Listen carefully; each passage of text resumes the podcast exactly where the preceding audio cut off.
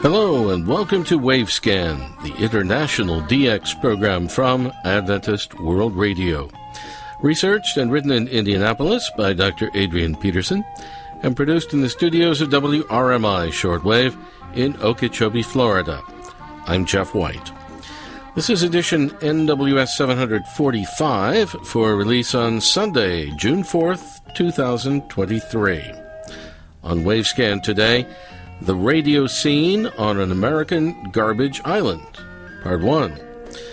Also, Typhoon Mawar ravages Guam, Wandering the World with the Radio, Part 4, and our Japan DX report.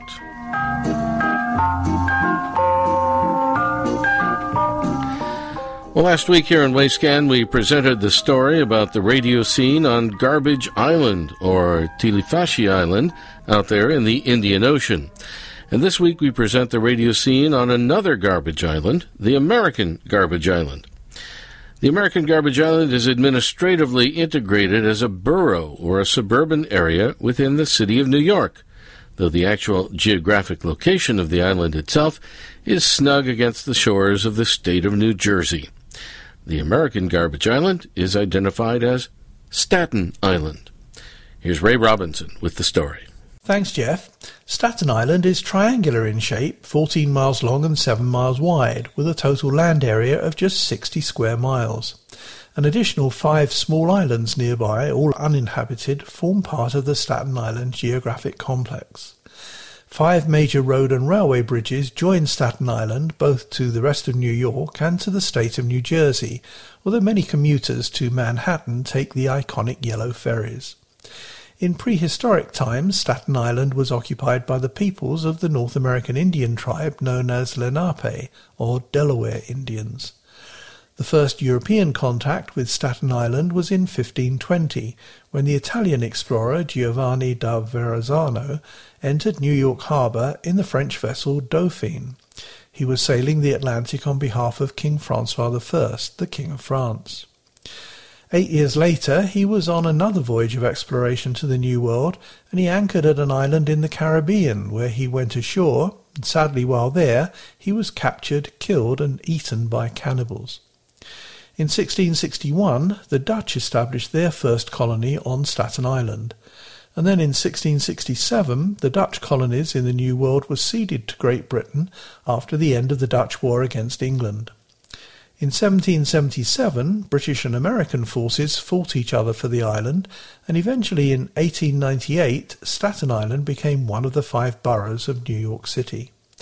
The population living on Staten Island these days is around half a million. In 1946, the tidal wetlands covering three and a half square miles were purchased by New York City for use as a temporary landfill area, and the first dumping took place two years later in April 1948. By 1955, just seven years later, the Staten Island garbage dump was the largest landfill in the world. In 1986, it was reported that 29,000 tons of residential waste was dumped on Staten Island every day. There were four mounds of refuse waste, and the highest mound reached 500 feet high. In total, 50 million tons of wastage had been dumped on Staten Island, and it was the largest man-made structure on planet Earth. A major problem, a danger problem, had arisen, and that was the horde of rats and feral dogs that had raided the area.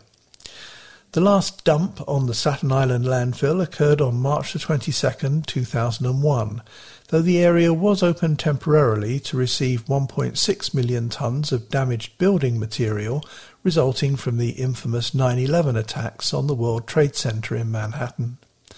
The Staten Island landfill reclamation area is currently under development as a public park and residential location. As we look at the radio scene on Staten Island, we choose three different radio station strategies that have formed part of the public electronic outreach on the island. However, for today we examine the preliminary experiments in wired radio programming that were conducted before the more widely implemented experiments on Staten Island itself. Going back to the year 1922, a commercial organisation known as the North American Company obtained a 60-day temporary experimental licence from Major General George O. Squier for the installation of wireless equipment in Cleveland, Ohio. In that preliminary experiment, radio programming was produced in a central studio and presented to listeners via an already established electrical wire or cable distribution system. The preliminary experiment in Cleveland, Ohio was successful, and a follow-up series with more elaborate tests was conducted in Washington, D.C. Program distribution was again via an already established citywide electric wire system, this time with the local Potomac Electric Company. Receivers were installed at the Bureau of Standards, WWV, in Washington, D.C., and also in Chevy Chase and elsewhere in D.C. and Maryland. That second series of wired radio tests in Washington, D.C. was also successful, and plans were then implemented for a full-scale, commercially viable wired radio system for New Jersey, Connecticut, and New York. The New York project was planned for Staten Island, and that's where we'll pick up the story for part two in this topic here in Wavescan next week. Thank you, Ray Robinson at KVOH in Los Angeles tropical storm warning and typhoon watch continue for Saipan and Tinian. A flood watch is in effect for Guam and the northern Mariana Islands. Typhoon force winds and torrential rain persist. Considerable wind damage buildings of light material occurring along with localized flash flooding, possibility of landslides. Significant coastal erosion is likely, particularly on western shorelines. Mawar's southern eye wall is pivoting over Guam this evening. Typhoon force winds and torrential rain persist. That's the latest from the Weather Service. Thank you for tuning in this evening. Stay with us here on Joy FM. That was an announcement broadcast on Joy FM, the FM station affiliated with Adventist World Radio in Guam, on May 24th. Typhoon Mawar hit the U.S. territory of Guam on that date. The Red Cross said the Pacific island was heavily impacted with intense winds, flooding, rain, and a life threatening storm surge. Mawar was the largest, strongest storm to strike the region in two decades. Guam has a population of more than 150,000 people, many of whom live in coastal communities. Most of Guam was without power, as sustained 140 mile per hour winds whipped across the island. Electricity, water, and communications, including internet services, were unavailable after the storm passed. There are several major U.S. military facilities on Guam which were also affected. All military aircraft either left the island before the storm or were placed in protective hangars. Most military ships left as well.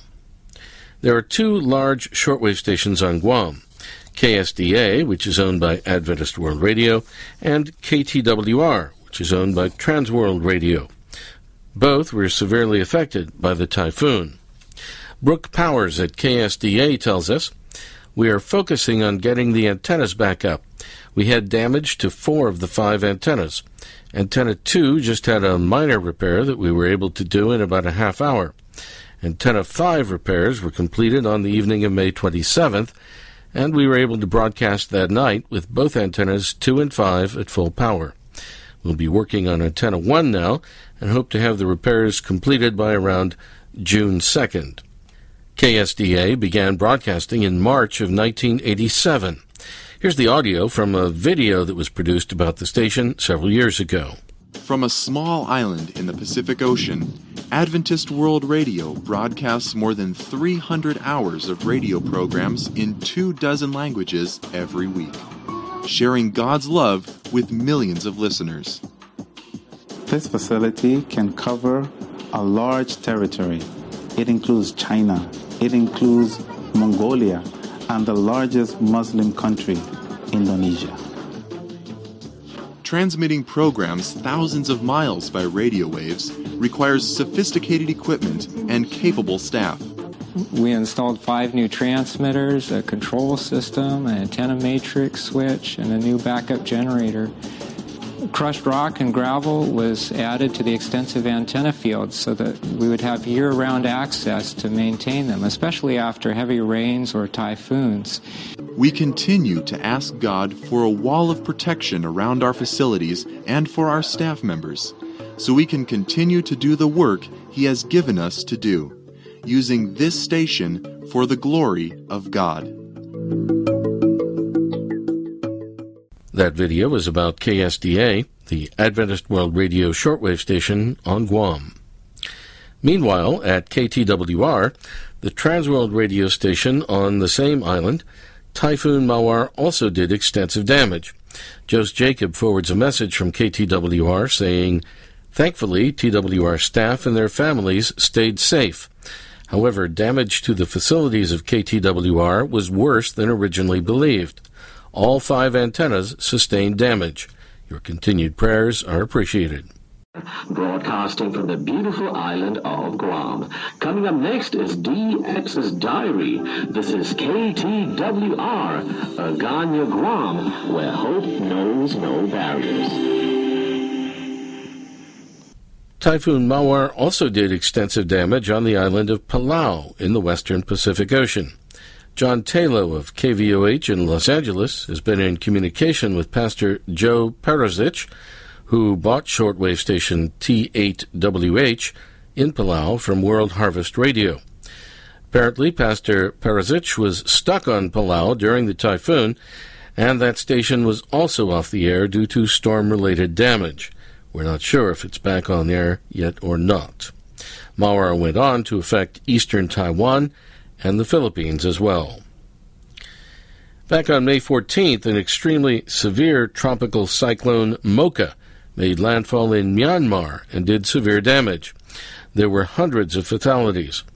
Now we have news of a special broadcast to Myanmar in the wake of that cyclone. Encompass Digital Media is broadcasting the Democratic Voice of Burma at 12:30 to 1300 UTC daily from their transmitter site in Dhabbaya in the United Arab Emirates, utilizing the International Radio for Disaster Relief frequency of 21840 kHz.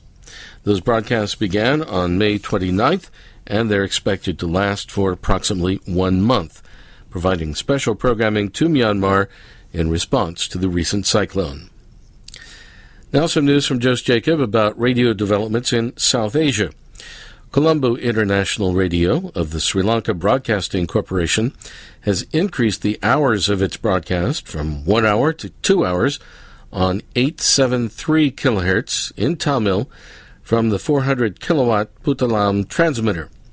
The new timing is 0130 to 0330 UTC, which is 7 a.m. to 9 a.m. Indian time. This service on medium wave is very popular in the Tamil Nadu state of South India. The same transmitter is used by Transworld Radio on 882 kHz in evening hours. Here's a recording from the first day of the new schedule in Tamil. Colombo சர்வதேச ஒலிபரப்பு மத்திய அலை எண்ணூற்று எழுபத்தி மூன்று kilo heads மத்திய அலை வரிசைகளிலும் பண்பலைகளிலே நூற்றி இரண்டு புள்ளி ஒன்று நூற்றி இரண்டு புள்ளி மூன்று ஆகிய எஃப் எம் அலைவரிசைகளிலும் ஒலிபரப்பாகிறது இதற்கு மேலதிகமாக துல்லிய தெளிவுடன் உங்களுடைய கையடக்க தொலைபேசிகளிலே எஸ்எல்பிசி ரேடியோ ஆப் செயலியின் ஊடாகவும் எமது ஒலிபரப்பு கிடைக்கிறது முகநூல் பிரியர்களுக்காக Colombo International Radio has also announced that they're going to transmit in DRM mode shortly on 1548 kilohertz using the old Deutsche Welle 600 kilowatt transmitter located in Trincomalee. Here's the announcement about the proposed DRM transmission. இலங்கை ஒலிபரப்பு கூட்டுத்தாபன கொழும்பு சர்வதேச ஒலிபரப்பு. வெகு விரைவில். தமிழ்நாடு முழுவதும் அதிநவீன DRM தொழில்நுட்பத்தினூடாக வலம் வர இருக்கிறது.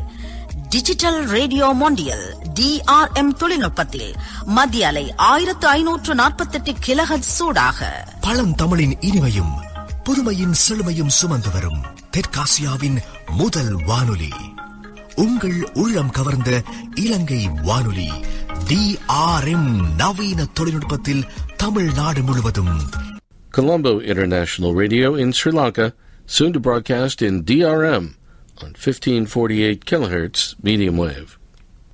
Now our series Wandering the World with the Radio, Part 4. Here again is Ray Robinson. Adrian writes, a few years before the beginning of the European War in the middle of last century, my father and one of his friends established a motor garage in the small town or village of Charleston, some 25 miles east of the state capital, Adelaide. The motor business was named Charleston Garage and Farm Services, a name that subsequently and unintentionally prohibited my father from entering any of the armed services during the war a few years later. The only home available for us as a family to rent was a sturdy old German house identified with the name Valley View, with its thick stone walls, a leaking valley roof, and a wide ornamental veranda on two sides. Our local primary school, with all six of its students, was in close walking distance, just the other side of the railway line that cut across our country road.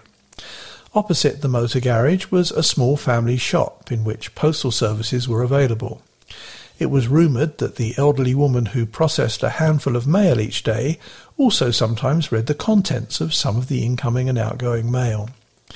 The shop and post office location served as a local bus stop for a passenger bus service that took locals to the capital city each morning and brought them home again in the late afternoon. Back then there was no TV, and in order to keep up with what was going on in the world, most families bought several newspapers and magazines each week. In fact, it was considered bad taste and perhaps even illegal for you to read magazines and newspapers that somebody else had bought and that were not your own. The first radio periodical in my home state was the South Australia Wireless and Radio Magazine, which was launched as a monthly publication by Mail Newspapers in the state capital Adelaide, and the first issue was for April 1924. Radio historians in Australia have described this publication as a very impressive magazine. Its popularity was evidenced by the fact that it became a weekly publication under the title The South Australian Wireless and Radio Weekly, beginning in January of the following year, 1925. Adrian says he holds three sample copies of this magazine, dated in August and November in 1925 and also in March of the following year, 1926, and they make very interesting reading. The front cover of each sample issue is in colour though in the very simplistic style of that historic period. There's ample radio advertising in each issue, including a double centerfold that presents a detailed description of available radio parts. In fact, one company, the Norwood Radio Depot at 119 Norwood Parade in suburban Norwood, promised to subsidize customer purchases. For purchases above 10 shillings, equal at the time to 1 US dollar, they'd pay the customer's travel ticket on the citywide tramway system. And for purchases above 20 shillings, one pound or two US dollars, they'd pay for the shipping costs by post or by train.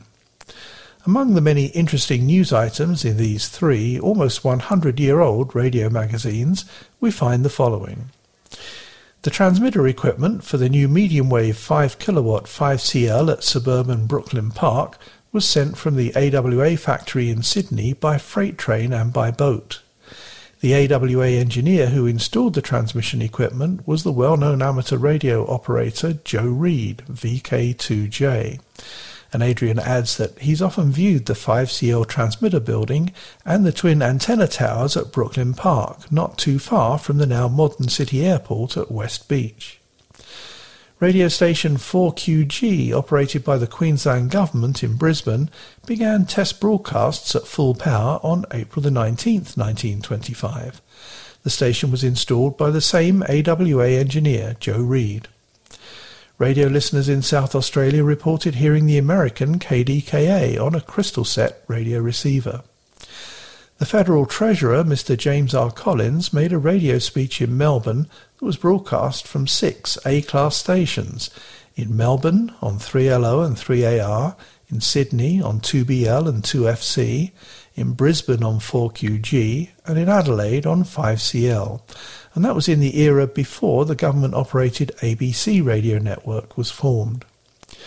A new transmitter facility for station 3AR in Melbourne was nearing completion at suburban Essendon, also near an airport facility. A new 50-foot self-standing tower was erected at the Adelaide railway station on North Terrace to support the antenna system for the railway radio station 5RI. The other end of the antenna was fastened to a pole on the top of the railway station building.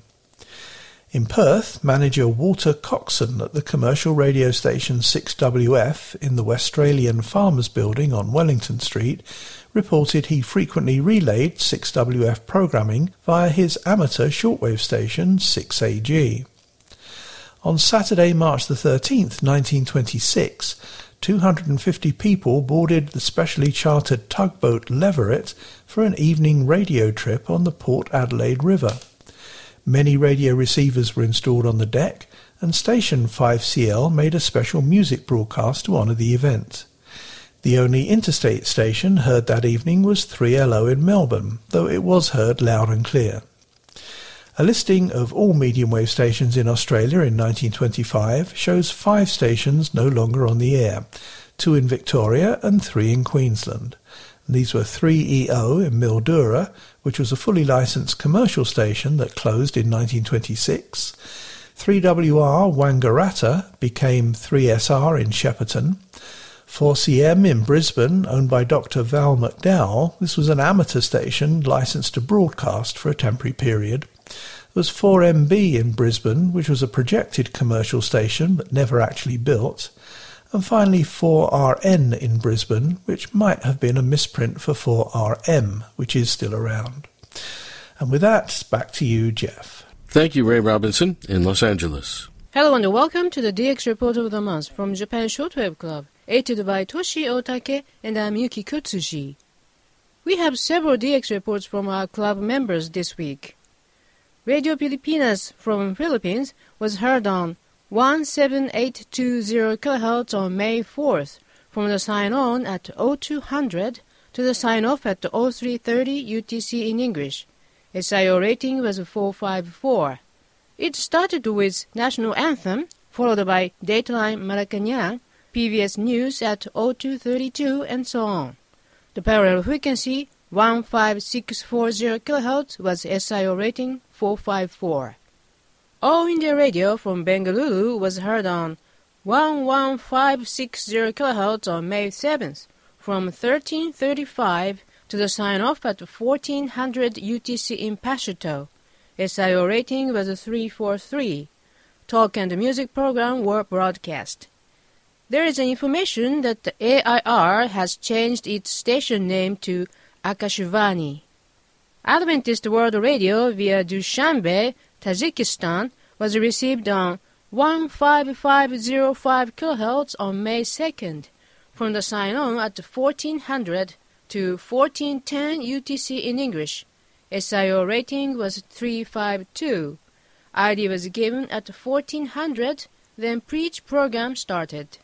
Radio Iran International via Tashkent, Uzbekistan was heard on 15630 kHz on May 11th from 1450 to 1530 UTC in Farsi.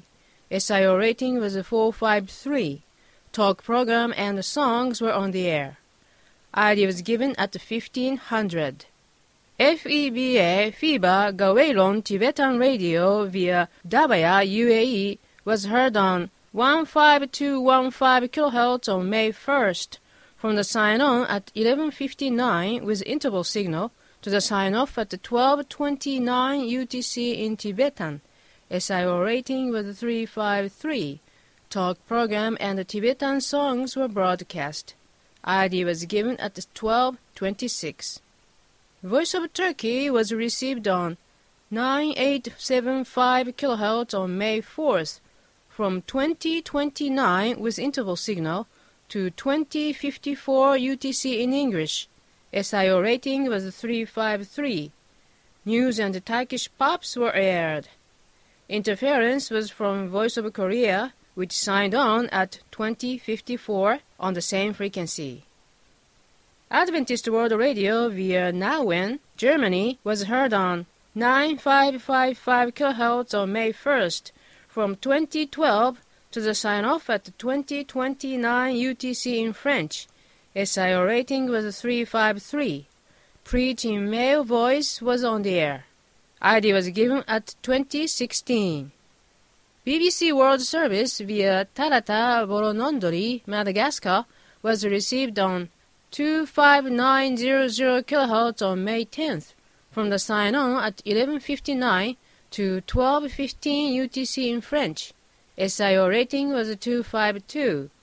It signed on with a talk program by a female announcer. Time signal was heard at 1200, then a talk program by a male announcer started, followed by an interview. VOA via Botswana was heard on 17530 kHz on May 11th from 1535 to the sign-off at 1600 UTC in English. SIO rating was 453. Talk and pop music program were broadcast. ID was given at 1542. Finally, Japan Shortwave Club will issue the QSL cards for the correct reports on our segment of Wavescan program. We are issuing QSL card by email to the report sent by email. Our address for your email report is jswcqsl at live.jp. I repeat, jswcqsl at live.jp. We continue to issue the printed QSL card by the same system as before. Your report should be addressed to JSWC PO Box 44 Kamakura, which is K A M A K U R A, postal code 248 8691 Japan. One ILC or two US dollars for return postage will be appreciated. For this edition of DX Report, we would like to thank Mr. Yoshiaki Hayashi, Mr. Iwao Nagatani, and uh, Mr. Chiaki Shimada for sharing the information with us. Thank you for listening, and please join us for our next edition of DX Report of Japan Shortwave Club. I'm Yukiko Tsuji in Tokyo.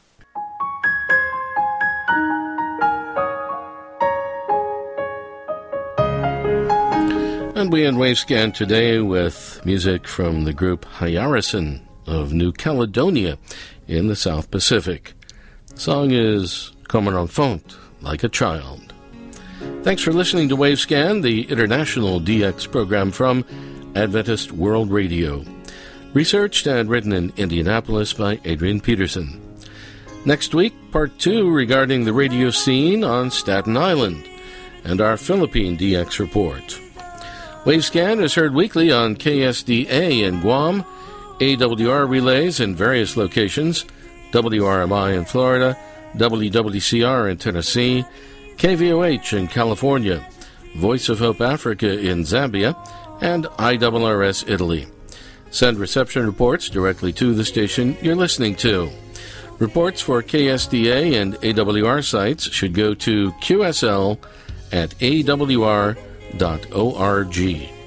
Other correspondence, not reception reports, can be sent to Wavescan at awr.org. I'm Jeff White at WRMI Shortwave in Okeechobee, Florida. Till next week, good listening, everyone.